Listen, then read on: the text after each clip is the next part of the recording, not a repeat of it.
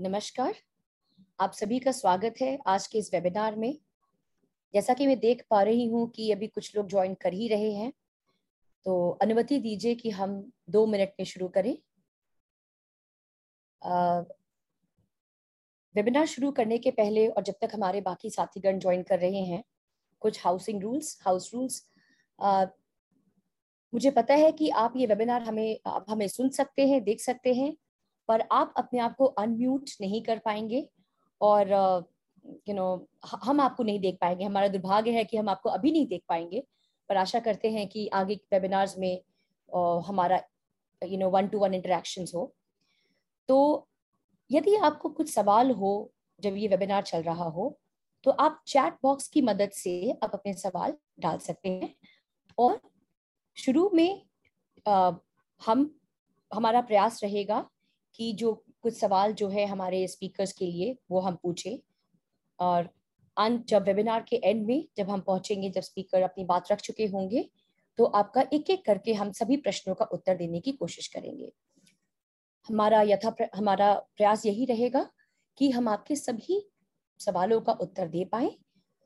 मान लीजिए कुछ चूक हो जाती है तो आईएसपीपी का आईडी आपके पास है लोक नीति का आईडी आपके पास है और आप निसंकोच आप हमें लिखें और हम आपके संपर्क में आएँगे।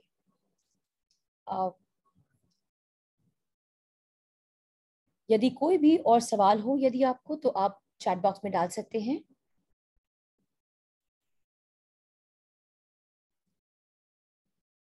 चलिए तो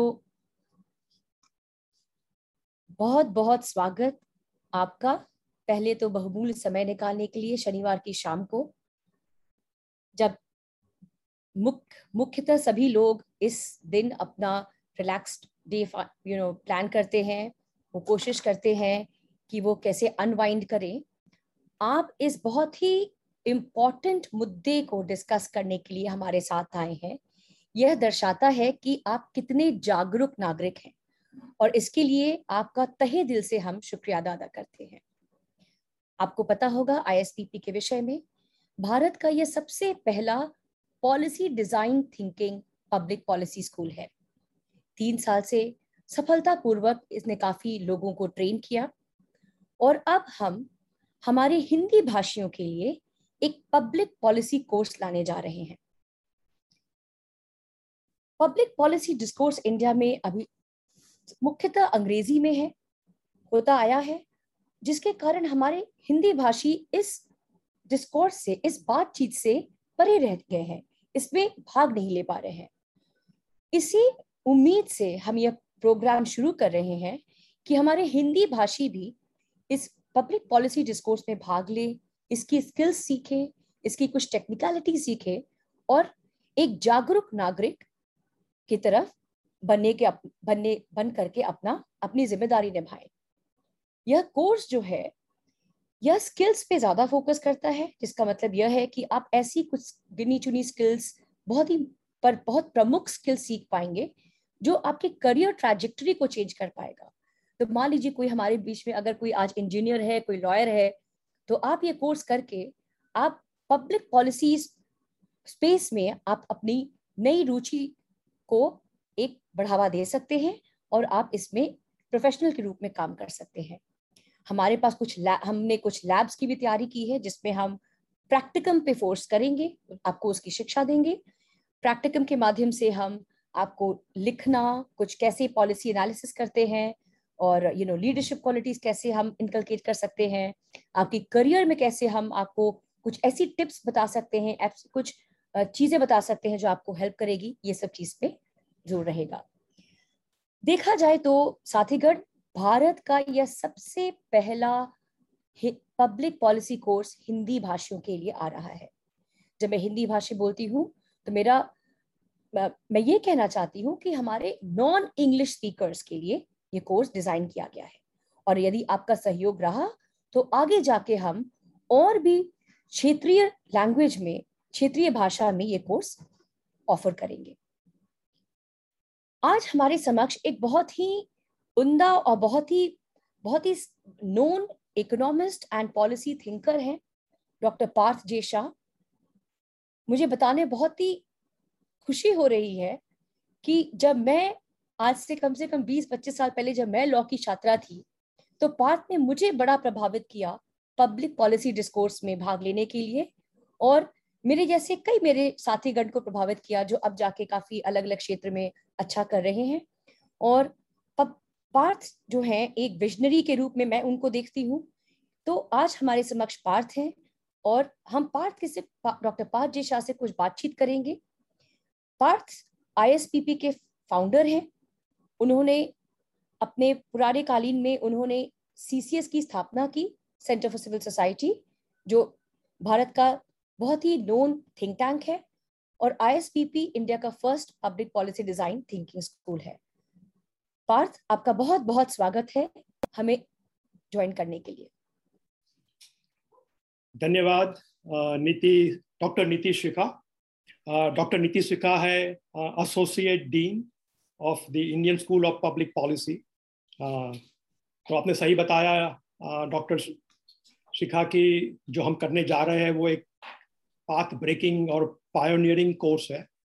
हमने बोला कि हिंदी भाषी के लिए है वो बात तो सही है लेकिन हमारा कोर्स रहेगा इंग्लिश में सो so, हिंदी और इंग्लिश थोड़ा मिक्स रहेगा उसके अंदर भी। जैसे आज भी हम जो बात कर चीज़ करेंगे कोर्स के बारे में और ज़्यादातर लोक नीति के बारे में तो वहाँ भी हम भी हम लोग जो भी जो बात कर रहे हैं वो भी इंग्लिश में ही है। आ, तो मैं तो प्रयत्न करूँगा जितना बोल पाऊँगा हिंदी में। आ, लेकिन ये बात सही है कि कोर्स कोई भी अटेंड कर सकता है राइट हम अगर आपको इंग्लिश आती है तो अच्छी बात है। उसमें ऐसा नहीं है कि ओनली हिंदी भाषी के लिए ही है ये कोर्स हम चाहते हैं कि ज़्यादा से ज़्यादा लोग पब्लिक पॉलिसी लोक नीति के अंदर जुड़े। आज क्या हुआ है कि लोक नीति एक एक्सपर्ट्स का डोमेन बन चुका है, जहाँ हम बोल सकते हैं कि हमारे देश के जो इलीट अपर क्लास लोग हैं, जो इंग्लिश में काफ़ी फ्लुएंट है ज़्यादातर परदेश में पड़े हुए हैं। तो वही लोग ज़्यादातर आज हमारे लोकनीति में थोड़ा भाग ले रहे हैं लोकनीति को तय कर रहे हैं। क्या होना चाहिए कैसे होना चाहिए वो सब भी आ, उनके कंधों पे है।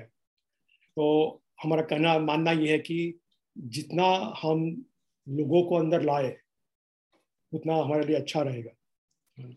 तो उसके लिए जब सबसे पहला जो प्रयत्न हम कर रहे हैं वो इस short term part time course जो चार महीने का है वो हम ऑफ़र कर रहे हैं।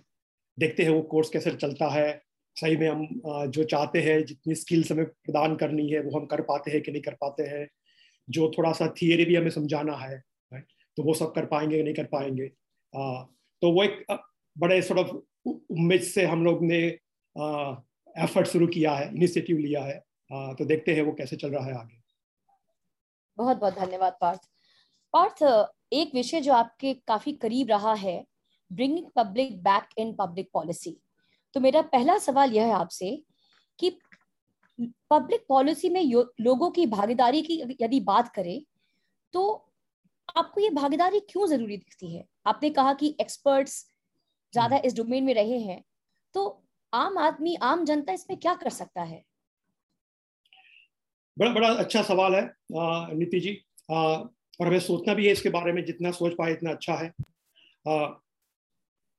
ऐसे जानते हैं कि डेमोक्रेसी राइट लोकतंत्र लोगों के लिए ही बना हुआ है।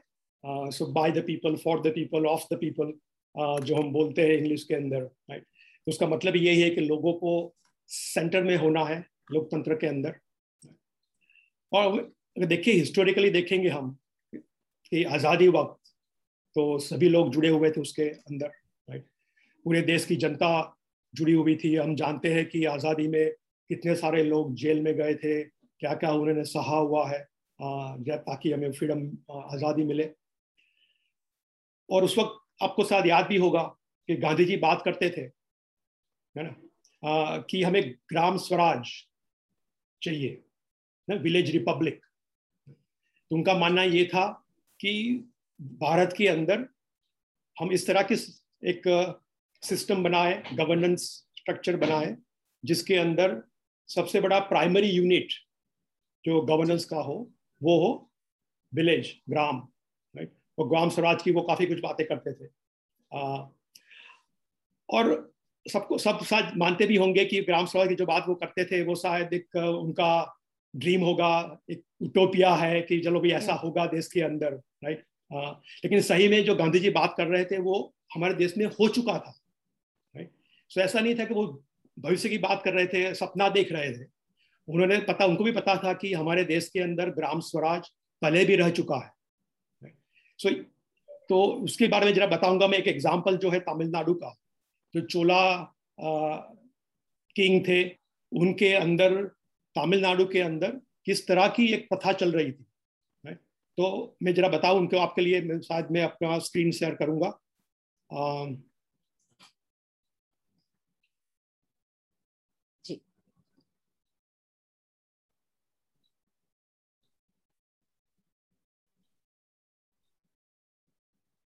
जो। आज का हमारा मुद्दा है यही है कि bring the public back in public policy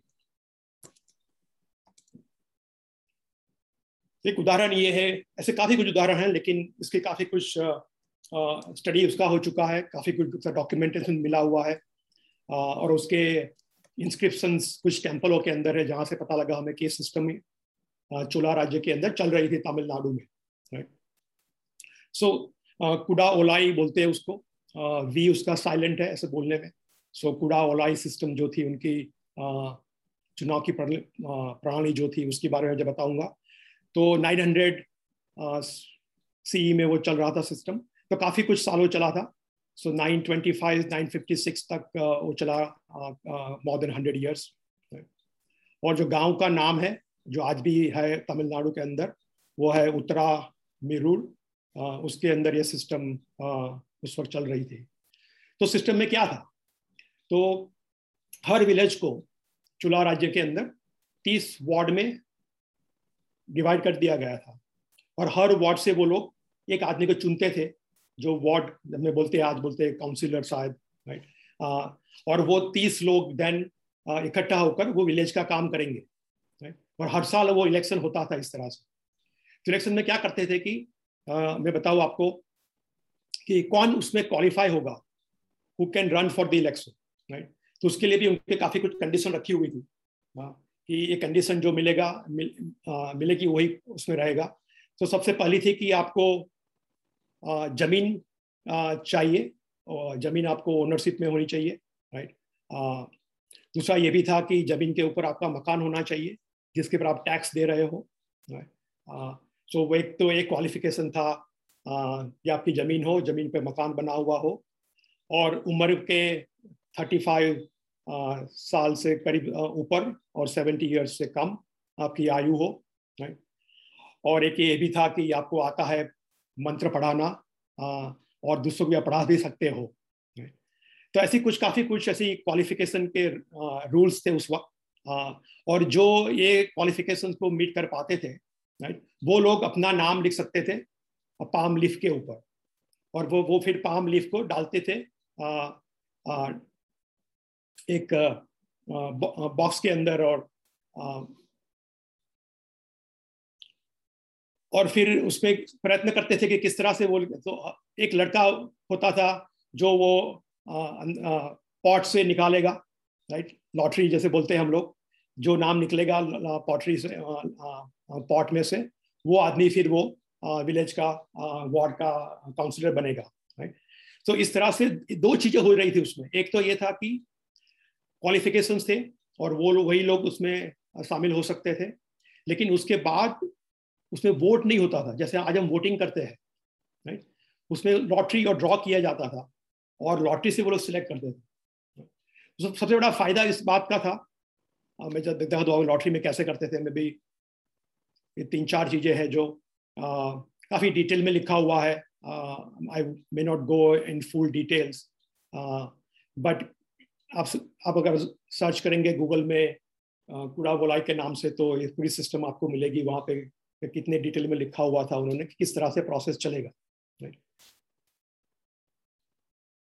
तो वार्ड के प्रतिनिधि चुने जाते थे। तो एक लड़का वो वो पॉट में से चिट्ठी निकालेगा पाम लीफ में जो, जिनका नाम लिखा हुआ है राइट और फिर वो ही वो, और लिखा है कैसे कि जब चिट्ठी निकाला तो उसको जो आर्बिट्रेटर है, जो महंत है, उसको पढ़ना पड़ेगा इमीडिएटली कि किसका नाम लिखा है, ताकि आप कोई गोलमाल मत कर, ना कर पाए। और वही चीज़ वही पाम लीफ को सबको सर्कुलेट करते थे और सभी लोग उस नाम को अनाउंस करेंगे राइट सो बड़ा सोच समझ के आप देख सकते हैं कि उन्होंने सिस्टम बनाई थी राइट और गांधी जी इसके बारे में सोच रहे थे कि ग्राम स्वराज, वो कहीं सपना नहीं था। उनको पता था कि भारत में पहले हो चुका है और ऐसा हो सकता है राइट तो इंडिया में तो सिस्टम चल रही थी। आपको पता होगा कि वेस्टर्न वर्ल्ड के अंदर जो सबसे बड़ी डेमोक्रेसी थी राइट लोकतंत्र था, वो ग्रीस के अंदर था एथेंस में। और ग्रीस के अंदर भी यही सिस्टम थी। उनके यहाँ भी ऐसा था कि उनके भी कुछ रूल थे क्वालिफिकेशन के लिए, और जो लोग क्वालिफाई हुए, उसका नाम लिखा जाता था एक चिट्ठी के ऊपर। और वो भी लॉटरी की तरह वो चिट्ठी को पॉट में से उठाते थे चिट्ठी, जिसका नाम आया, वो फिर गवर्नर बन जाता था सेनेटर बन जाता था राइट तो ग्रीस के अंदर भी यही एक सिस्टम चल रही थी, जो हमारे यहाँ भी चलती थी राइट सो एक काफ़ी अच्छी बात समझने की है कि लोकतंत्र कैसे चलना चाहिए, किस तरह से हमें लोगों को इलेक्ट करना चाहिए गवर्नेंस के लिए, वो काफ़ी कुछ सोच पहले भी हो चुकी है राइट और ग्राम स्वराज की जो बात थी, वो सही में हमारे देश में पहले भी थी। बहुत बहुत ही इंटरेस्टिंग बात बताई आपने बात और आपने बात की वार्ड के प्रतिनिधित्व की और आपने ये एग्ज़ाम्पल दिया। यदि मैं आपको ले आऊँ इंडियन पॉलिटिकल सिनेरियो में और यदि हम्म। हम बात करें कि इंडियन पॉलिटिक्स इंडियन राजनीति की बात करें तो लोगों का मानना है कि नेताओं का जो चयन होता है इस देश में वो बहुसंख्यों द्वारा नहीं हो रहा। अपितु अल्पसंख्य जो होते हैं वो कर रहे हैं। और उनका रैशनल ये होता है कि majority of the minority are electing the government today तो ये किस हद तक सही है और आप इसका क्या प्रभाव देखते हैं पब्लिक पॉलिसी पे? ये बड़ा आई थिंक बड़ा इम्पोर्टेंट मुद्दा है कि लोकतंत्र के अंदर लोगों का क्या आ, साथ रहा है उनकी क्या ज़िम्मेदारी रही है आ, चलाने के लिए राइट अगर आप देखेंगे उदाहरण ले, ले रहा हूँ मैं कि सौ लोग हैं देश के अंदर एज एन एग्ज़ाम्पल उसमें से हम जानते हैं कि जो 18 साल से ऊपर की उम्र के हैं जो वोट कर सकते हैं as per the law right तो समझिए कि वो सौ लोग हैं देश के अंदर जो 18 साल से ऊपर है राइट वो वोट कर सकते हैं। तो हमें पता है कि उसमें से करीबन तीस प्रतिशत लोग तो रजिस्टर हुए ही नहीं है। एज अ वोटर राइट उनका नाम ही नहीं है वोटर वोटर वोटर लिस्ट के अंदर।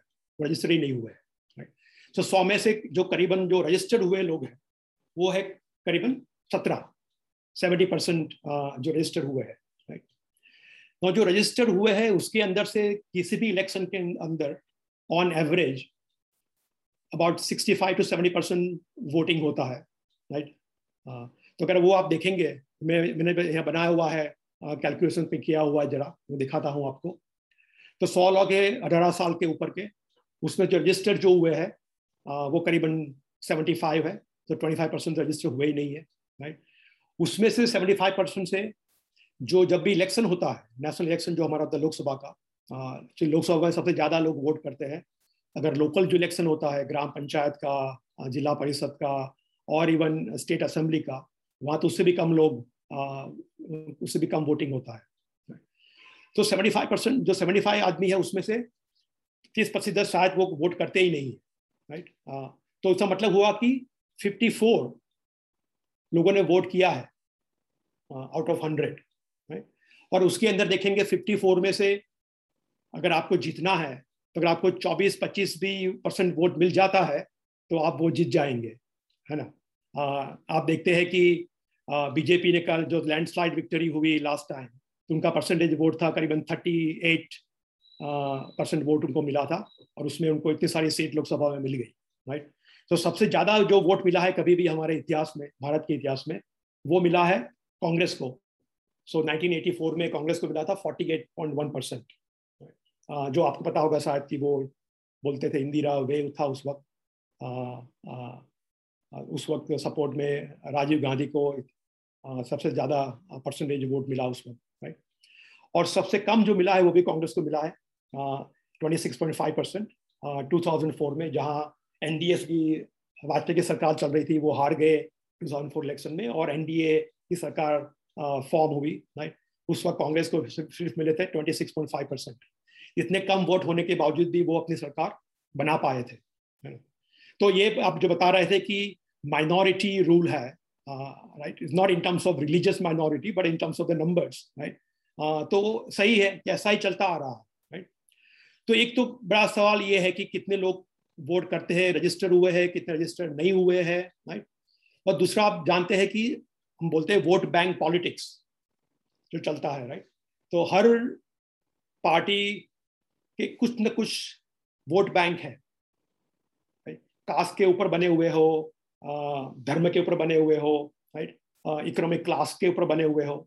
So caste class religion ethnicity right जो कोई भी ऐसी आइडेंटिटी मार्कर जो है, उसको लेके काफ़ी कुछ वोट बैंक बन चुके हैं राइट और हर पोलिटिकल पार्टी के पास ऐसे दो तीन वोट बैंक है, और उस, वो उनको ही ध्यान में रखती है राइट जैसे बताया हमने कि 26 परसेंट वोट मिल गया तो आप सरकार फॉर्म कर सकते हो। तो बाकी के जो बचे राइट मोर देन 70 74 परसेंट उसको तो आपको कुछ करना ही नहीं है उनके लिए राइट उसको आप बिल्कुल इग्नोर भी कर सकते हो है ना तो ये सिस्टम बनी है हमारी तो मैं दिखाऊँ जरा आपको कि जो थोड़ा डिटेल में जा रहा हूँ इजली ओके कि एक एग्जांपल में देना चाहता था समझाने के लिए कि ये मुद्दा कितना इम्पोर्टेंट है राइट और उसको समझना भी ज़रूरी है ताकि हम समझे कि हमारी जो लोक, हमारा जो लोकतंत्र है, वो कैसे चल रहा है? उसके रूल्स क्या है? उसके सिस्टम क्या है? और उससे किसको फ़ायदा होता है, किसको फ़ायदा नहीं होता है? उसको लोगों को क्या मिलता है, क्या नहीं मिलता है? तो मैं एक एग्ज़ाम्पल लेना चाहता हूँ यहाँ पे। कि समझिए कि हमारे पास पच्चीस वोटर्स हैं और पाँच कैंडिडेट है सो इलेक्शन सिस्टम से मैं बताऊँगा आपको कि किस तरह से उसमें इलेक्शन होगा? तो इलेक्शन के अंदर 25 वोटर्स है और पाँच कैंडिडेट्स है और हर वोटर अपना प्रेफरेंस तय करता है कि पाँच कैंडिडेट के अंदर उनका प्रेफरेंस क्या है तो समझिए कि वोटर नंबर वन है उसका प्रेफरेंस ये है। आ, सो वो प्रेफर करते हैं वी कैंडिडेट जो है उसको ज़्यादा प्रेफर करते हैं वाई से और वाई से एक्स से ज़्यादा वाई को प्रेफर करते हैं राइट और डब्ल्यू से ज़्यादा वो एक्स को प्रेफर करते हैं। तो इस तरह से अपना प्रेफरेंस लिस्ट बना दिया हमने हर वोटर का। तो वोटर नंबर वन का ये है वोटर नंबर दो का जो लिखा हुआ है मैंने ये है वोटर नंबर तीन का वो है सो हर ट्वेंटी हमारे जो पच्चीस वोटर्स है उन सबका हमने प्रेफरेंस ले, ले लिया कि पूछा उनसे कि भाई आपकी क्या प्रेफरेंस है राइट बताया हमने लिख लिया कि ये उनकी प्रेफरेंस है। तो लिखने के बाद अच्छा कुछ कुछ वोटर तो सेम प्रेफरेंस होगा उनका। तो जो सेम प्रेफरेंस वाले थे उनको हमने इकट्ठा कर दिया। तो उसके बाद अगर देखें कि शायद चलो, समझिए कि इस तरह से वो प्रेफरेंस निला निकला सो आठ वोटर ऐसे हैं जिनका प्रेफरेंस ये है, वो वी को सबसे ज़्यादा पसंद करते हैं और जी को सबसे कम पसंद करते हैं राइट सात वोटर जैसे, ऐसे है कि जो जेड को ज़्यादा पसंद करते हैं, सबसे ज़्यादा पसंद करते हैं और वी को सबसे कम पसंद करते हैं राइट तो इस तरह से 25 जो वोटर हमारे थे, उसके प्रेफरेंस को हमने मैप कर दिया। ये बात समझ में आ रही है अभी तक? जी जी बिल्कुल। हाँ।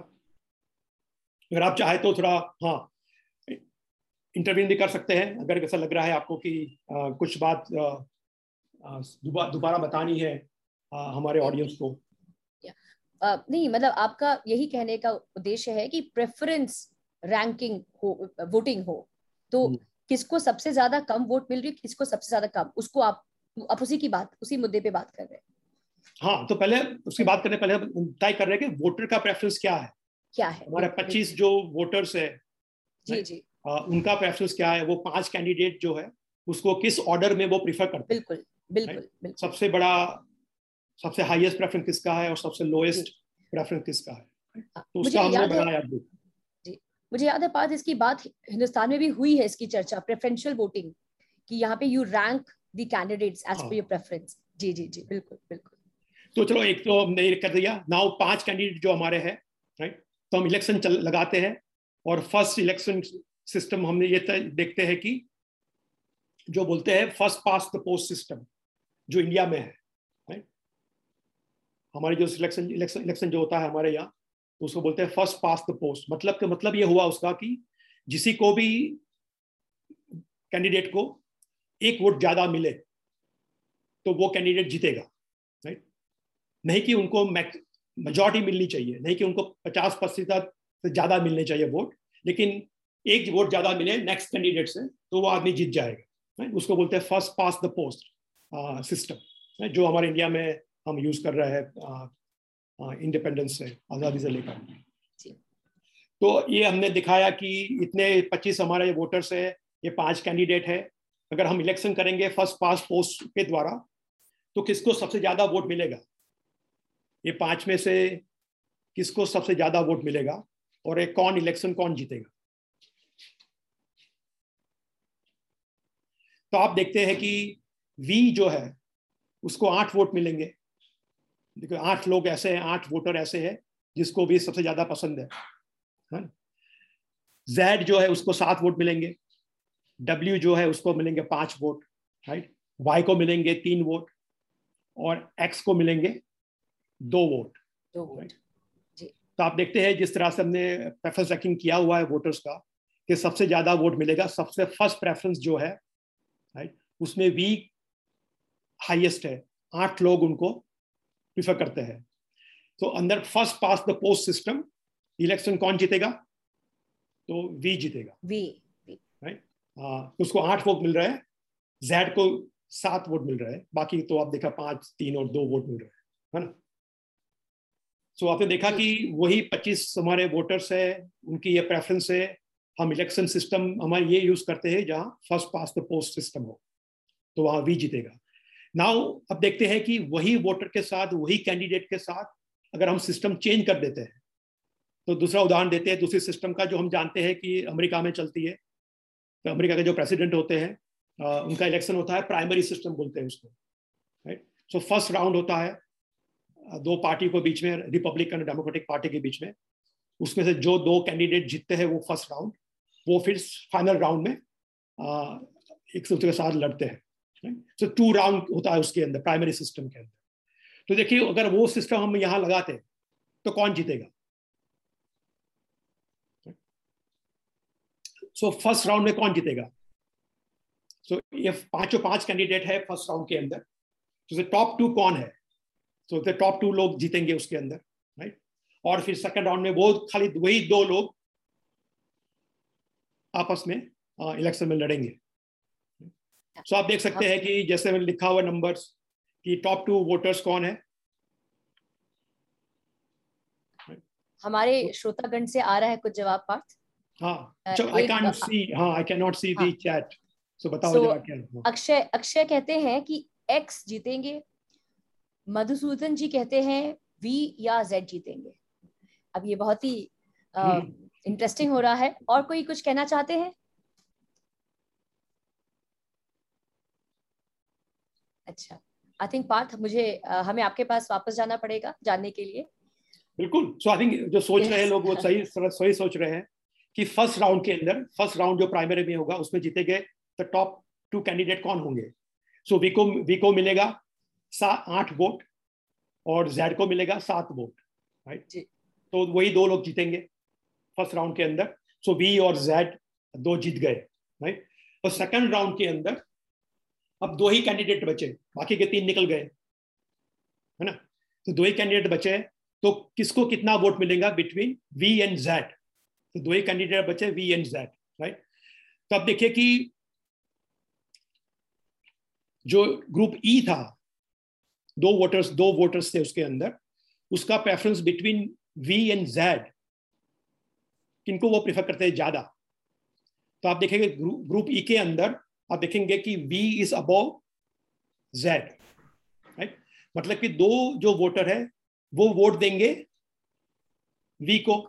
सेकंड राउंड में दो ही कैंडिडेट है V and Z so group E वाले जो वोटर्स है दो वोटर जो है वो देंगे अपना वोट जेड को अरे वी को V is higher than their in the preference right तो वो दो वोट जाएँगे वी को।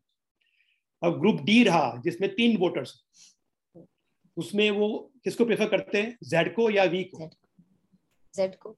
जेड को। Z is higher than V right so वो तीन जो वोट है वो जाएँगे जेड के पास। जेड को। राइट नाउ ग्रुप सी के जो है पाँच वोट वो कहा जाएँगे? वो वो भी जेड को जाएँगे? हाँ Z is above V V is the bottom the bottom right तो वो भी जाएँगे जेड को। इसका मतलब हुआ कि जेड को मिलेंगे अपने आठ वोट तो मिले ही उनको उसके साथ साथ उनको मिलेंगे दो एक तीन वोट तीन और पाँच। राइट ग्रुप डी के और पाँच वोट ग्रुप सी के राइट तो जेड सोलह वोट उनको मिल गए पच्चीस में से। जी जी। तो फिर वो और वी को राइट वी को मिला कितने मिला? आठ और दो दस वोट मिला। दस वोट तो पंद्रह वोट मिले जेड को। समझ में आ रहा है?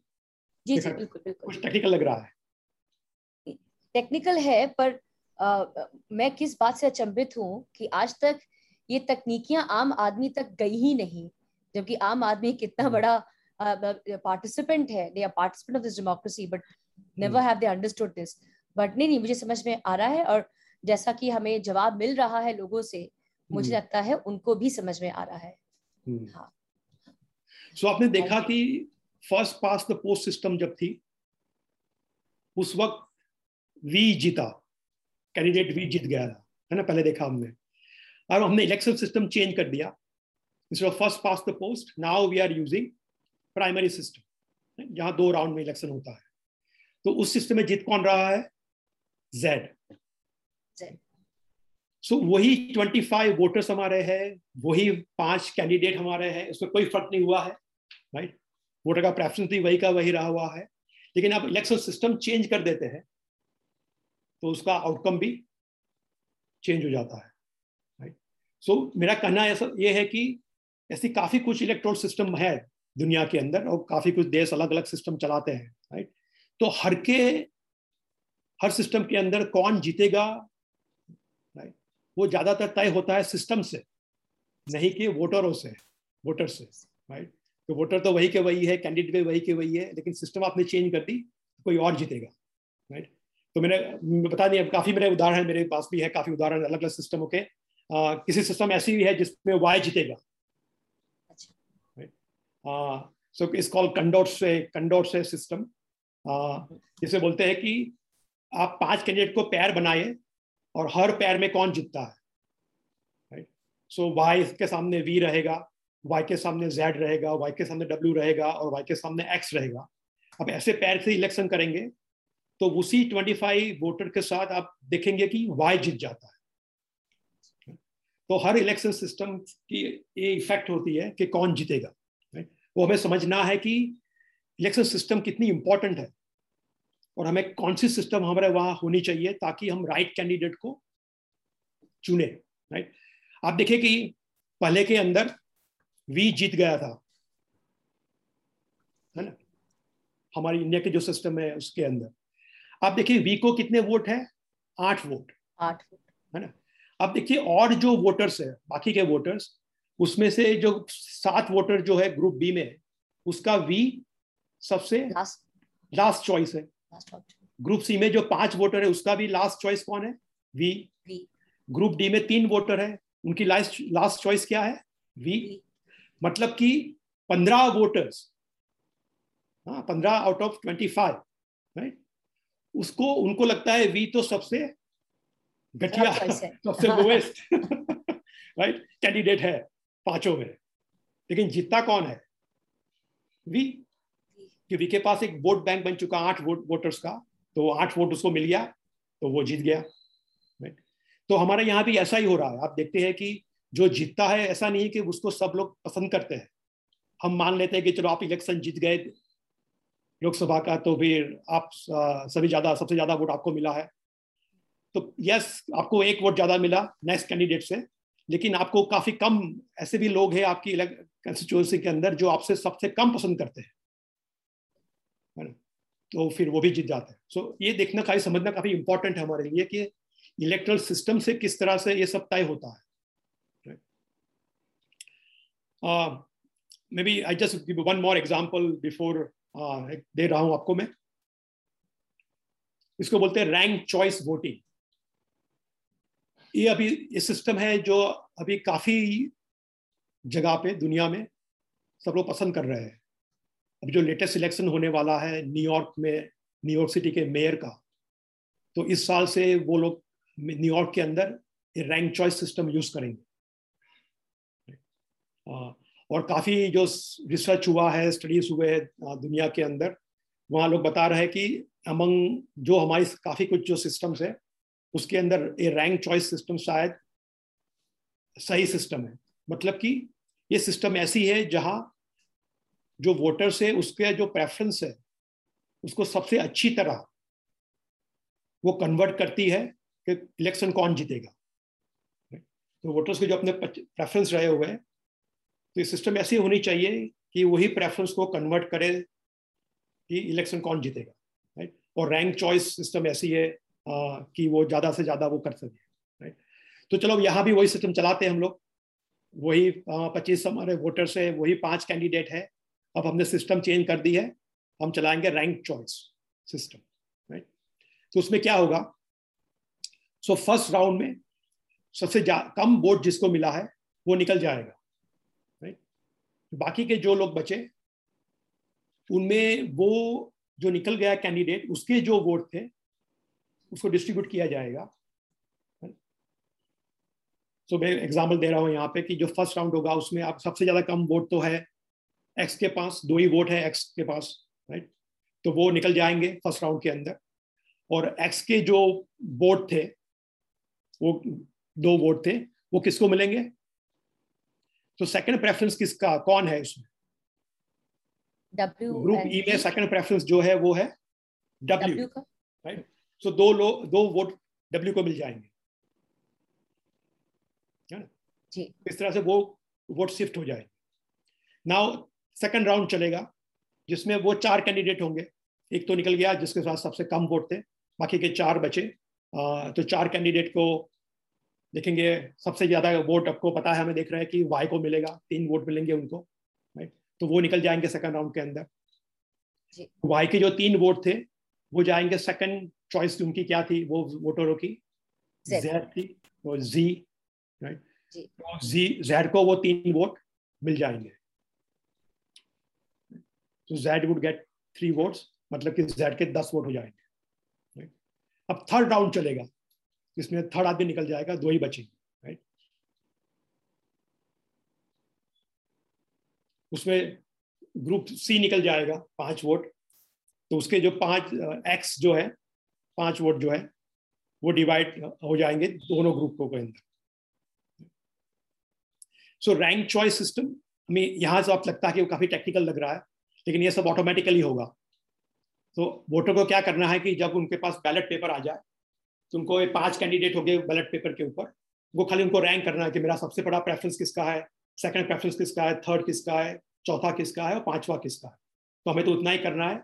आज हम करते हैं कि सबसे ज़्यादा एक ही को टिक करते हैं कि भाई ये पाँच में से मुझे एक कौन सा सबसे ज़्यादा पसंद है राइट और रैंक चॉइस में आपको सभी पाँचों को इन सेंस टिक करना है और लिखना है कि मेरी preference one two three four five में कौन सी है राइट वो आपने सबमिट कर दिया तो आपको अपने आप को कंप्यूटर ये सब कैलकुलेट करेगा।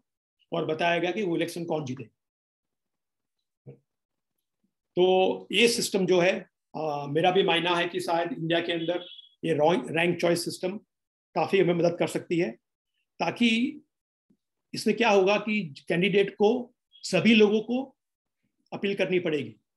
ऐसा नहीं हो सकता कि मैं खाली छोटी सी वोट बैंक बना के उनको ही अपील करूँ उनको ही सर्व करूँ और जीत जाऊँ इलेक्शन राइट इसके अंदर आपको सभी को बताना पड़ेगा मैं आपके लिए क्या करूँगा राइट सो इसमें यह है कि not just the first preference but all the preferences are counted right से सबसे बड़ा फ़ायदा उस सिस्टम में यह है कि आपका सबसे बड़ा प्रेफरेंस क्या है, वो नहीं, लेकिन और भी आपके क्या प्रेफरेंस है कैंडिडेट के बीच में, वो भी इसमें काउंट होगा।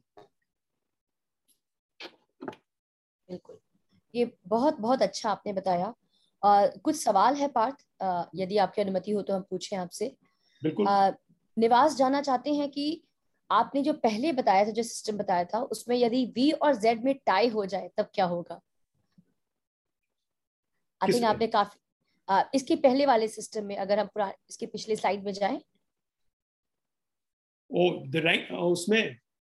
जी। प्राइमरी सिस्टम हाँ प्राइमरी सिस्टम में अगर टाई हो जाए तब क्या होगा? नहीं ऐसा होना बहुत ही नामुमकिन है। मुमकिन अगर आप सोचेंगे कि उसकी प्रोबेबिलिटी क्या है राइट तो सर समझे कि हमारे पास दस लाख वोटर्स है इलेक्शन के अंदर राइट तो व्हाट इज़ द प्रोबेबिलिटी के उसमें टाई होगी? मतलब कि क्या शक्यता है कि एक कैंडिडेट को पाँच लाख मिलेंगे और दूसरे को भी एग्जैक्टली exactly पाँच लाख मिलेंगे? हाँ, संभव नहीं है। हाँ। So it is one over one million probability right so अभी तक तो ऐसा कुछ हुआ नहीं है। सवाल जैसा भी हो पर बहुत प्रसन्नता है कि आपने ये पूछा कि at least Parth you have got everyone thinking now तो बहुत बहुत धन्यवाद आपके सवाल के लिए। शिवालिका जानना चाहती हैं कि इंडिया के लिए क्या सिस्टम बेहतर होगा? आई थिंक आपने बताया कि रैंक सिस्टम बेहतर रैंक प्रेफरेंस हाँ रैंक प्रेफरेंस बेहतर होगा। और rank choice rank choice system और थैंक यू पार्थ और कोई सवाल हो यदि आपका तो आप प्लीज़ चैट बॉक्स में डालिए।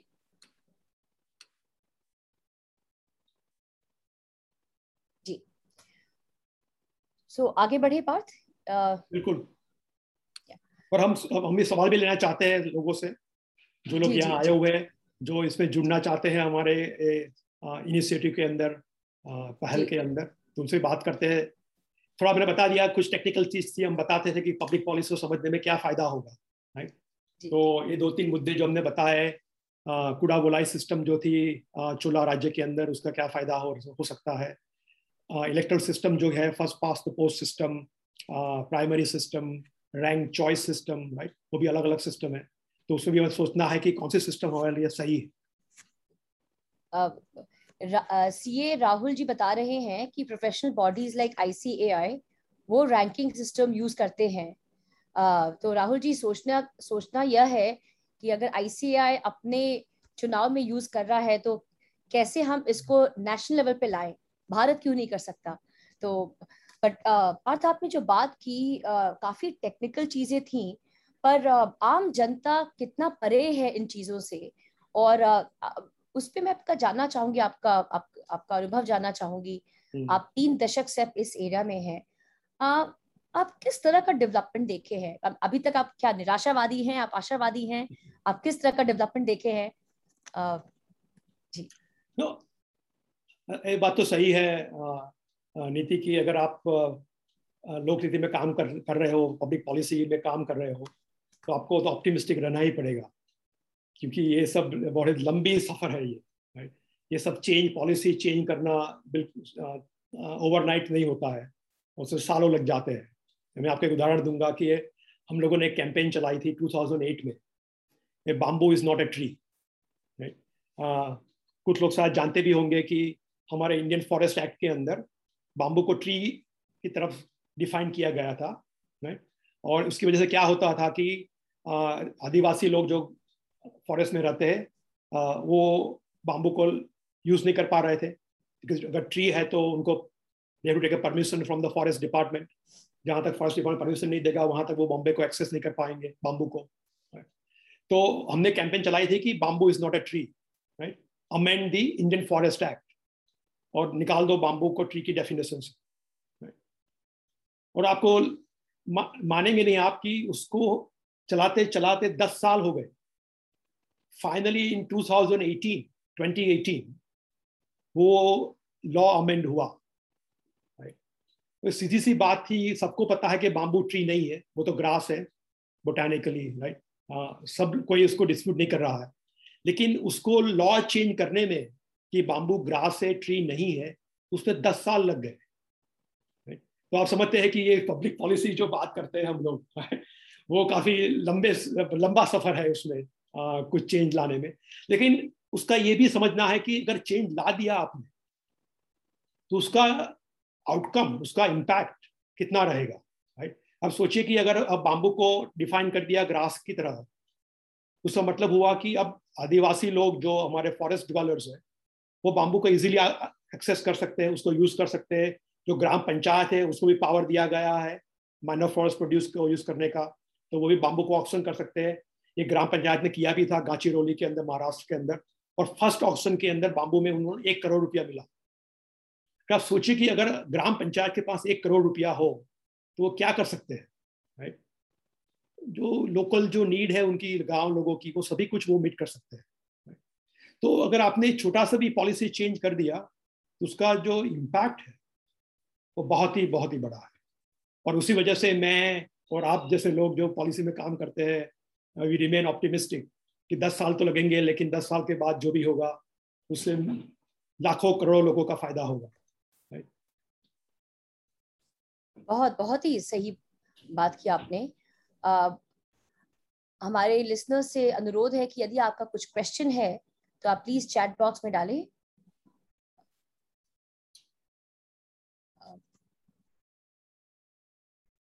जब तक सवाल आते हैं पार्थ हम्म। मेरा कुछ सवाल है आपसे ये आपने पॉलिसी डिज़ाइन की बात की तो आपको कैसा लगता है कि policy design at local level state level ये किस तरह का चेंज ला सकती है आपके कोर्स में एक आ, एक आ, हम्म। हमारे कोर्स में एक मेन एम्फोसिस दिया गया पॉलिसी डिज़ाइन पे तो आ, किस तरह का जैसे आपने बात की सिस्टम्स चेंज से क्या आउटकम्स चेंज हो सकता है हाँ। तो काफ़ी ऐसे एग्ज़ाम्पल है। आप भी आपने भी काफ़ी काम किया है, नीति जी तो आपको भी पता होगा। एक उदाहरण मैं दे रहा हूँ भी आपको आपको आपको ये उसमें ऐड कर सकते हैं। एक प्रॉब्लम हमारा रहा है कि जब गर्ल्स ग्रेजुएट होती थी प्राइमरी स्कूल से, और उनको जाना था सेकेंडरी स्कूल में राइट सो पांचवी कक्षा से पास हो गए, अब पांचवी छठी से, और जाना है नौ, सातवीं और आगे पढ़ने के लिए। तो ये भी काफ़ी कॉमन है कि कुछ, काफ़ी कम गाँव के अंदर सेकेंडरी स्कूल होती है तो सेकेंडरी स्कूल के लिए आपको थोड़ा दूर जाना पड़ता है। ज़्यादा से थोड़ा सा बड़ा शहर जहाँ हो, वहाँ जाना पड़ेगा मतलब कि ये लड़कियों को इतना ट्रैवल करना पड़ेगा। गाँव से जो, जहाँ बड़ा शहर है, वहाँ पे जाना पड़ेगा तो काफ़ी कुछ उसके ऊपर चर्चा हुई थी। और काफ़ी लोगों ने सोचा कि क्या कर सकते हैं उसके बारे में तो ये पब्लिक पॉलिसी प्रॉब्लम कि भी हम कैसे लड़कियों को मदद करें, क्या करें उनके लिए, ताकि वो ड्रॉप आउट ना हो जाए प्राइमरी स्कूल के बाद और अपना स्टडीज़ कंटिन्यू रखे राइट तभी भी जब उनको गाँव से दूर जाना पड़ रहा है, गाँव से बाहर जाना पड़ रहा है राइट तो एक रास्ता ये भी था कि उनको बाइसिकल दिया जाए, ताकि वो थोड़ा आराम से जा पाएगी, सब साथ में जाएँगे तो सेफ्टी भी रहेगी राइट और इस वक्त सेफ़ भी रहेगा उनके लिए बाइसिकल के ऊपर चलने से बजाय तो फिर आ, सवाल ये उठता है कि बाइसिकल कौन देगा? चलो सरकार देगी उनको। तो सरकार कैसे देगी? तो दो दो ऑप्शन हैं ऐसे तो। एक ऑप्शन ये भी है कि सरकार खुद खरीदे बाइसिकल और लड़कियों को बांट दे जो प्राइवेट ग्रेजुएट के सेकेंडरी में जा रही है राइट कि भी आपको बाइसिकल दी जाती है सरकार के द्वारा और बाइसिकल आप यूज़ करके सेकेंडरी स्कूल में जाइए। हाँ, अगले कक्षा में पढ़िए। दूसरा रास्ता ये भी था कि बाइसिकल बाय करने के बजाय सरकार पैसा दे दे माँ बाप को और उनसे विनती करे कि आप ये पैसे से पैसों से अपनी लड़की बेटी के लिए बाइसिकल बाय कर लीजिए है ना?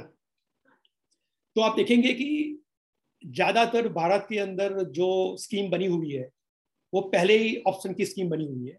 जहाँ सरकार खुद बाय करेगी बाइसिकल और लोगों को बांटेगी जैसे आप देखते हैं कि सभी ऐसा ही हुआ है कंप्यूटर्स में यूपी के अंदर कंप्यूटर दिए दिए गए थे अखिलेश में जब वो इलेक्ट होके आए थे तो उन्होंने कंप्यूटर बाय किए और अपना नाम लिखा, लगा दिया उसके ऊपर सिंबल लगा दिया पार्टी का और फिर सबको बांटना शुरू कर दिया राइट तो ज़्यादातर हम ऐसा ही करते हैं।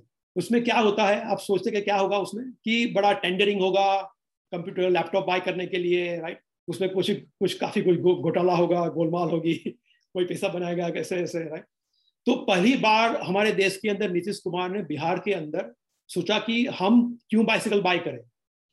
हम पैसा देंगे माँ बाप को और हम उनको रिक्वेस्ट करेंगे आप बाय कर लीजिए आपके भले में है तो कि अपनी लड़की के भले में कि आप बाइसिकल बाय करिए ताकि वो आगे पढ़ पाए। तो आप सोचे कि अगर जब पैसा दिया गया नीतीश कुमार ने दिया पैसा बिहार के गरीब माँ बाप को तीन हज़ार रुपया दिया था आई थिंक तो आप सोचिए कितने परसेंटेज फैमिलीज़ ने बाइसिकल बाय की होगी हम अपने लिसनर से पूछते श्रोताओं से पूछते हैं। हाँ। आप एक गेस्ट लीजिए जो पार्थ ने उदाहरण दिया कि बिहार में चीफ मिनिस्टर ने पैसे दिए कैश दिया तो आपका हम्म। क्या अनुमान है? कितने लोगों ने कैश का सही उपयोग किया बाइसिकल खरीदा? One third CA Rahul ji बोल रहे हैं राहुल सीए हैं। एटी हम्म। फाइव मनोज जी बोलते एटी फाइव अक्षय बोलते फिफ्टी परसेंट और कोई? पार्थ हम वापस आपके पास आते हैं। हाँ। सो so, हम मैं प्लीज़ टू हियर 85 परसेंट सबसे ज़्यादा पहली बार हाँ पंद्रह हाँ। बीस परसेंट पंद्रह बीस परसेंट भी बोल रहे हैं हमारे हम्म। श्रोता बोल रहे हैं पंद्रह बीस परसेंट आई थिंक ज़्यादातर लोग समझते हैं कि बहुत से बहुत ज़्यादा तीस पैंतीस चालीस प्रतिशत लोग पेरेंट्स ने बाइसिकल बाय की होगी राइट हम ज़्यादा समझते हैं कि जब पैसा देते हैं गरीब लोगों को तो वो तो दारू लगाने पी दारू दारू पी जाते हैं उसका राइट हमारी कॉमन इमेज ये रही है कि गरीब लोग जो होते हैं वो आ, इतना सेल्फ डिसिप्लिन नहीं होते हैं और जब उनको पैसा दिया जाता है तो वो ज़्यादातर गलत तरीके से उसका यूज़ कर लेते हैं अब मैंने काफ़ी जगह ये बात की उसके बारे में और हर जगह मैंने देखा हुआ कि जवाब तो यही आता है कि कर पैसा देंगे गरीबों को तो वो तो दारू पी जाएँगे लेकिन बिहार के अंदर बिहार ऐसे भी जानते हैं कि सबसे गरीब one of the poorest state है इंडिया के अंदर, बीमारू स्टेट जो बोलते थे पहले हम लोग राइट ऐसे पुअर गरीब स्टेट के अंदर भी, जिसके अंदर गरीब माँ बाप है, वो काफ़ी गरीब है राइट जब उनको पैसा दिया गया तो माँ बाप ने 90 परसेंट नब्बे परसेंट लोगों ने क्या किया? बाइसिकल बाय की नब्बे परसेंट लोगों ने बाइसिकल बाय की वो पैसे से और मैं आपको बताऊँगा, नीति की हमारे देश में ऐसी कोई भी स्कीम नहीं है आज तक। आज तक 1947 से लेकर आज तक ऐसी कोई भी स्कीम नहीं है जिसका सक्सेस रेट 90 प्रतिशत हो 90 परसेंट राइट ऐसी कोई भी स्कीम नहीं। ये पहली स्कीम है कि जहाँ हमने को पैसा दिया कि भाई आप ये करिए। हाँ, और 90 परसेंट सक्सेस रेट बना। ओनली 10 परसेंट पेरेंट्स ने बाइसिकल बाई नहीं की। कभी ऐसा भी हो सकता है कि मुझे ज़्यादा को और कोई इमरजेंसी होगी फैमिली के अंदर। ऐसा नहीं कि दस परसेंट लोगों ने दारू पी लिया।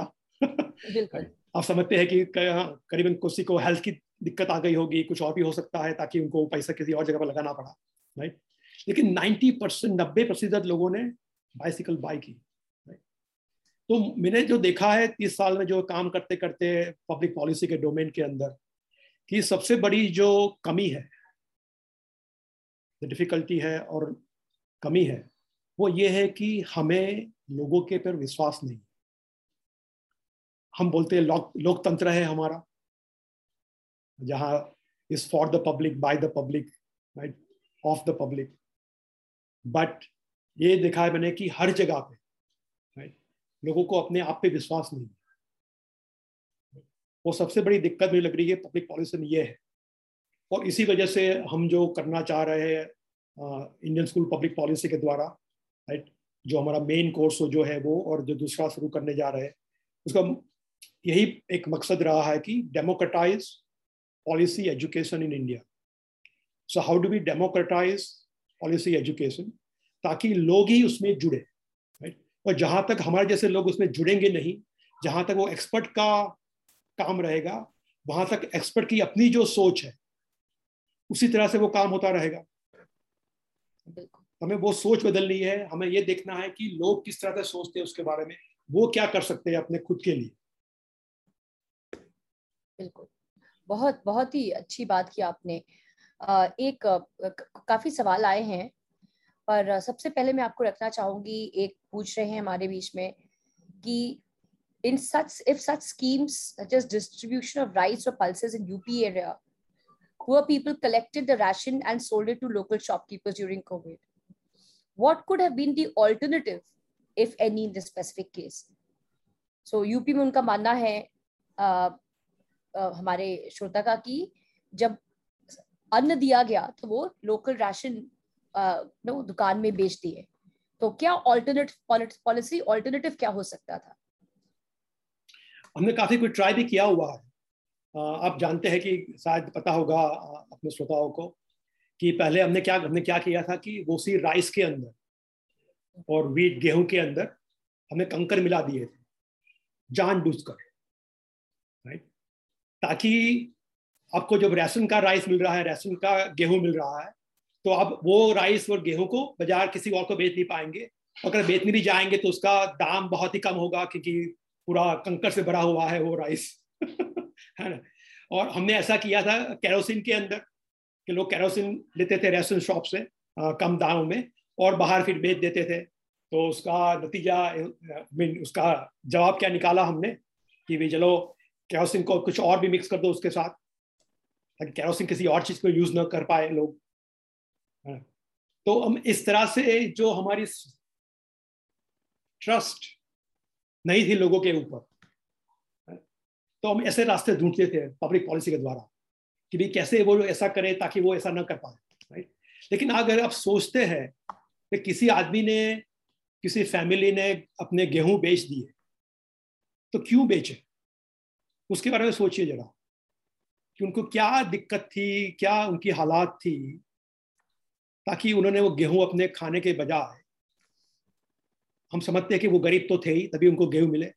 ऐसा तो है नहीं कि वो अमीर आदमी थे उनको गेहूँ मिल गए उनको राइट और खाने के तो सबसे ज़्यादा ज़रूरत खाने की होती है सबको राइट तो वो गेहूँ अपने बच्चों को नहीं खिलाते उन्होंने बेच दिए। तो क्यों बेचे होंगे? अगर सबकी समझ यही है कि वो बेचे होंगे दारू पीने के लिए राइट वही सब लोग मान लेते हैं राइट और हम अपने आप पे विश्वास नहीं करते कि वो शायद वो फैमिली की किसी और चीज़ की ज़रूरत थी। शायद दवाई चाहिए थी।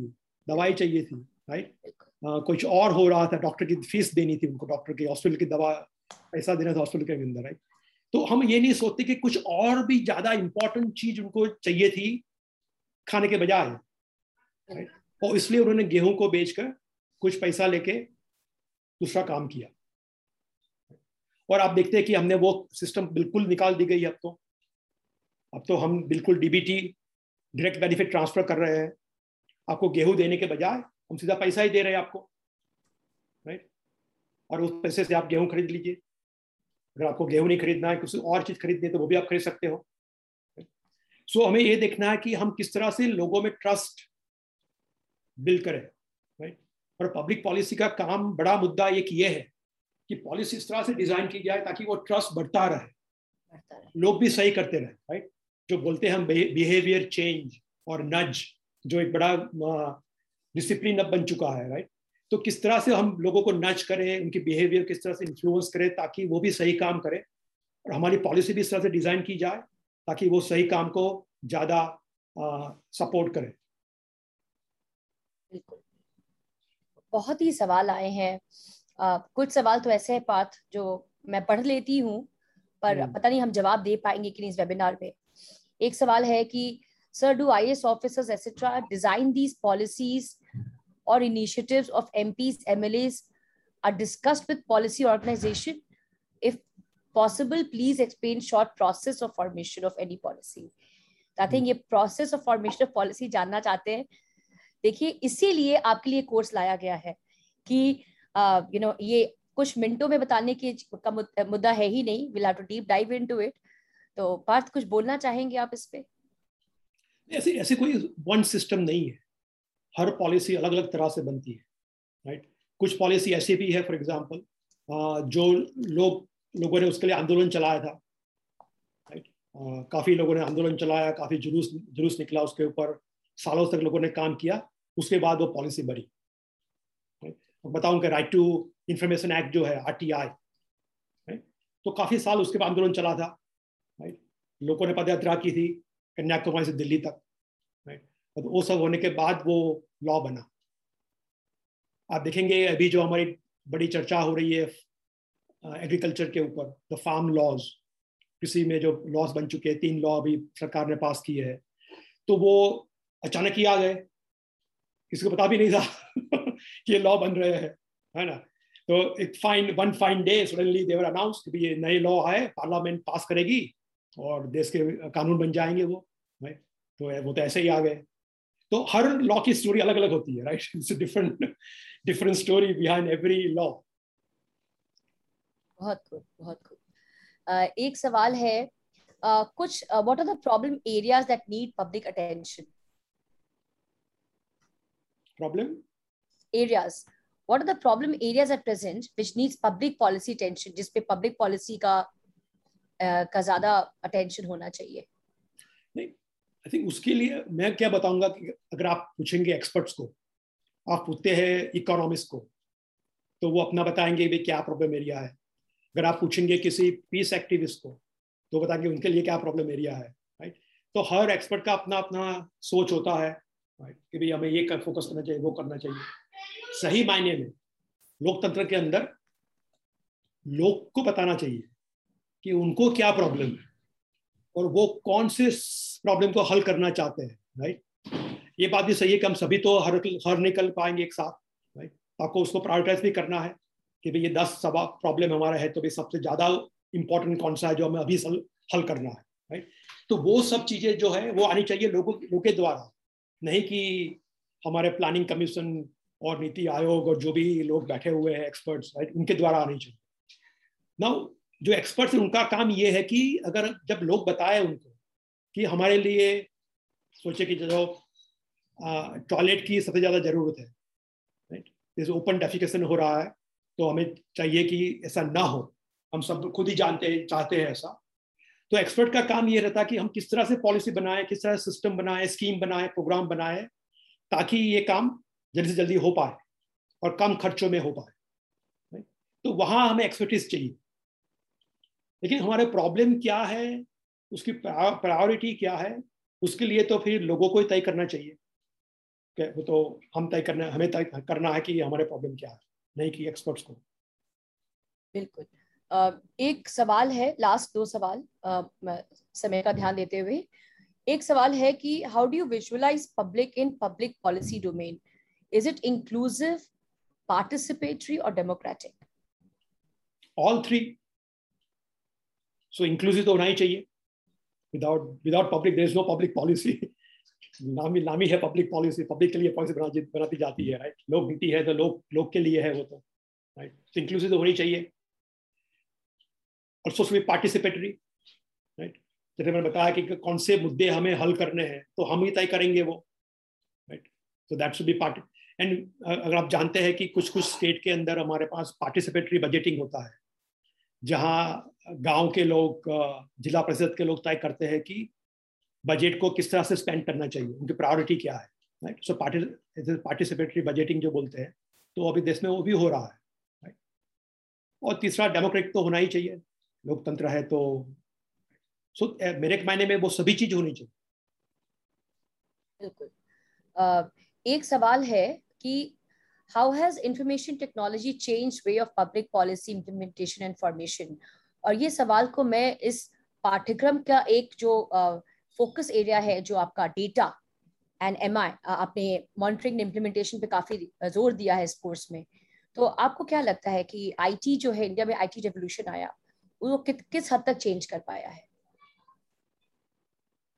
मैं आपको बताऊँ कि आईटी रिवॉल्यूशन और जो हमने लिबरलाइजेशन किया 1991 में जो बड़ा रिफॉर्म हुआ था राइट मैं उदाहरण देता हूँ कि हमारी जो सीसीएस की ऑफ़िस है राइट दिल्ली के अंदर तो पहले हर महीना शायद हर महीना हाँ हमारे जो लाइन्समैन थे टेलीफोन के वी हैड लैंडलाइन राइट वो तो लैंडलाइन सबके पास थे उस वक्त राइट जो लाइन्समैन थे वो आते थे हर महीना बिल दे जाते थे और बताते थे कि भाई साहब कैसे हो?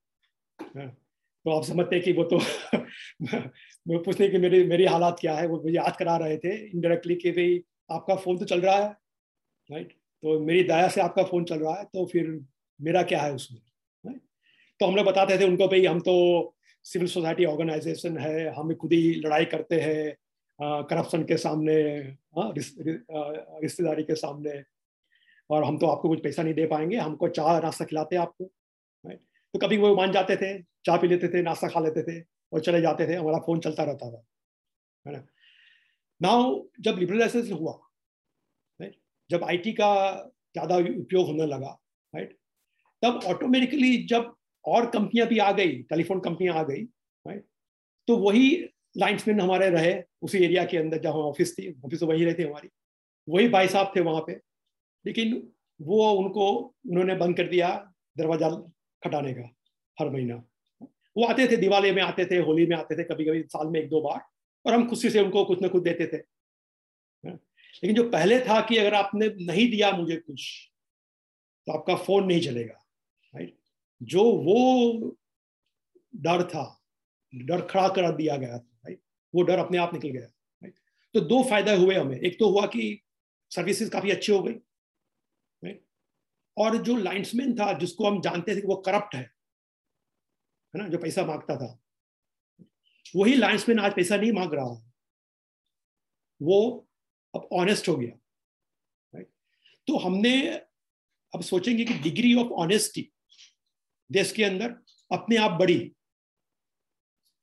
जब हमने आईटी यूज़ किया, जब हम कंपटीशन को इंट्रोड्यूस किया टेलीकॉम सेक्टर के अंदर उदाहरण जो उसके बारे में तो वो रिफॉर्म से अब सोचेंगे नहीं कि ऑनेस्टी कैसे बढ़ सकती है। लेकिन वही रिफॉर्म से ऑनेस्टी हमारे देश के अंदर बढ़ी। जो लाइसमैन थे हज़ारों शायद लाखों देश के अंदर जैसे वो पैसा मांग रहे थे कस्टमर के सामने वो सब बंद हो गया। सो so, अगर आप सोचे तो सबसे अब किसी बताया पूछा होगा आपको कि हम कैसा क्या करें ताकि जो लाइन्समैन हमारे हैं वो ऑनेस्ट हो जाए। तो कुछ और ही सोचते हैं। शायद हम सोचते हैं कि उनको भेज दीजिए श्री श्री रविशंकर के लेक्चर में। तो शायद वो उनका लेक्चर सुनेंगे तो ऑनेस्ट साथ बन जाएँगे, है ना? लेकिन वही ऑनेस्टी आ गई अपने आप पब्लिक पॉलिसी को चेंज करने से वो इस, ये भी एक बड़ा पावर है पब्लिक पॉलिसी का, जो कभी हम इतना सोचते नहीं, उसके बारे में समझते नहीं है, कि हमारी जो वैल्यूज़ है, नहीं कि जो खाना पीना है वो, लेकिन हमारी जो वैल्यूज़ है, वो भी पॉलिसी से काफ़ी इन्फ्लुएंस होती है। बहुत बहुत अच्छा आपने जवाब दिया। आ, तो अब आ, समय हमें आ, याद दिला रहा है कि अब हमें आपसे अलविदा लेना पड़ेगा। पर आ, मैं श्रोताओं को बताना चाहूँगी कि हम ऐसे वेबिनार्स करते रहेंगे और आशा है कि आप भी हमारे साथ जुड़े रहेंगे। हम सोशल मीडिया हैंडल्स पे काफ़ी एक्टिव हैं। Lok Niti at I S P P dot O R G dot in हमारा ईमेल है। और भी कोई सवाल हो, जो पार्थ ने बहुत ही अच्छा आज चर्चा की। पार्थ जी ने बहुत ही हमें आज ज्ञान दिया। आज हमारी लिटरली जैसे बोलते भनक खोलना। हमारे बिहार में कहते हैं कि भनक खुल गया। तो मेरा तो आज भाई भनक खुला है। बहुत चीज़ें आपने, हमें नज किया है सोचने के लिए कि हम छोटी छोटी चीज़ को कैसे एक अलग रूप से देख सकते हैं। और सबसे बड़ी बात है कि पब्लिक का पार्टिसिपेशन होना क्यों ज़रूरी है? प्लीज़ आप हमारे साथ जुड़े रहिए। और भी अगर सवाल है आपको, जो आपको आज नहीं, कल याद आते हैं तो आप ज़रूर मेल कीजिए और डॉक्टर पाथ विश्वास दिलाते हैं कि यह आपको उत्तर देंगे। चाहे वो हम दूसरे वेबिनार में दें या आपको प्राइवेटली हम आपको आपकी मेल का जवाब दें। पाठ जाते जाते यदि आपके कुछ शब्द मैं बता दूँगा ईमेल एड्रेस की जो आपने बात किया तो बता दीजिए ईमेल एड्रेस है Lok Niti at I S P dot O R G dot in right मैं सबको बताना चाहूँगा कि अगर आप चाहे तो इस ईमेल पे ज़रूर लिखिए लोक Niti L O K N double E I T I Lok Niti है डबल ई है उसमें Lok Niti at I S P P dot O R G dot in हाँ थैंक यू सो ज़रूर note करिए उसको email address को। आ, सवाल है कुछ आपके सुलझाव भी होंगे राइट सवाल नहीं आप आप, आप सबने भी काम किया है उसके आप भी काफ़ी जुड़े हुए हैं इसलिए तो आप यहाँ पर आए हुए हैं कि आपको भी इसमें काफ़ी इंटरेस्ट है लोकनीति के अंदर और कैसे देश को आगे बढ़ाना है क्या सुधार हमें देश में लाना है तो आप भी बता सकते हैं कि आपके क्या सुलझाव है उसके बारे में दूसरा शायद ये बता दूँ नीति के अंदर थोड़ा बात की थी कि हर सैटरडे को पाँच से छः शायद एक फिक्स टाइम रखते हैं। ताकि जिनको भी इंटरेस्ट है वो आ पाए और हमारी चर्चा चलती रहे तो एक हमारा भी एक सॉर्ट कमिटमेंट है कि किस तरह से हम ज़्यादा से ज़्यादा लोगों को इसमें जुड़ा जुड़ाए राइट ताकि एक थोड़ा माहौल एक आंदोलन बन सके बन सकते हैं बन सकता हो तो तो शायद हम लोग हर सैटरडे को शायद वो अनाउंस करेंगे बाद में। हर सैटरडे को पाँच से छः के बीच में एक वेबिनार रखेंगे। हर जगह मैं नहीं हूँगा किसी और को बुलाएँगे हम लोग। काफ़ी लोग इसमें इसमें काम कर रहे हैं पब्लिक पॉलिसी के अंदर। तो जो जो सेक्टर एक्सपर्ट्स हैं उनको भी साथ बुला सकते हैं हम लोग और काफ़ी कुछ एक्टिविस्ट भी है जो ग्राउंड में काफ़ी कुछ काम किया है। उन्होंने देखा है कि पब्लिक पॉलिसी से क्या होता है और क्या नहीं होता है। उसके बारे में हम चर्चा कर सकते हैं यहाँ पे। आ, तो मैं बताऊँगा कि तो शुरुआत है। First first webinar first interaction हमारी हुई है। तो चाहे हम, मैं तो चाहता हूँ कि हमें रेगुलरली करते रहे और सबको जितना बने उतना साथ जुड़ते रहे। बहुत बहुत धन्यवाद। डॉक्टर पार्थ जेशा, आप हमारे साथ जुड़े। Parth he has been big inspiration for lot of people in policy domain मुझे लिंक्डइन पे आता रहता है। Uh, मेरे जर्नलिस्ट फ्रेंड सभी बोलते रहते हैं और पार्थ आप विश्वास नहीं करेंगे कि हमारे श्रोताए श्रोतागण लिख रहे हैं कि बहुत मज़ा आया। हमारी हमारा प्रयास यही रहेगा कि हम हर एक सैटरडे पाँच से छः कुछ नए मुद्दे पे कुछ नई सोच पे पब्लिक पॉलिसी में और अलग अलग एक्सपर्ट्स को लाएँ और आप हमारे साथ जुड़े रहें। बहुत बहुत धन्यवाद और मिलते हैं अगले सैटरडे थैंक यू धन्यवाद नीति धन्यवाद धन्यवाद।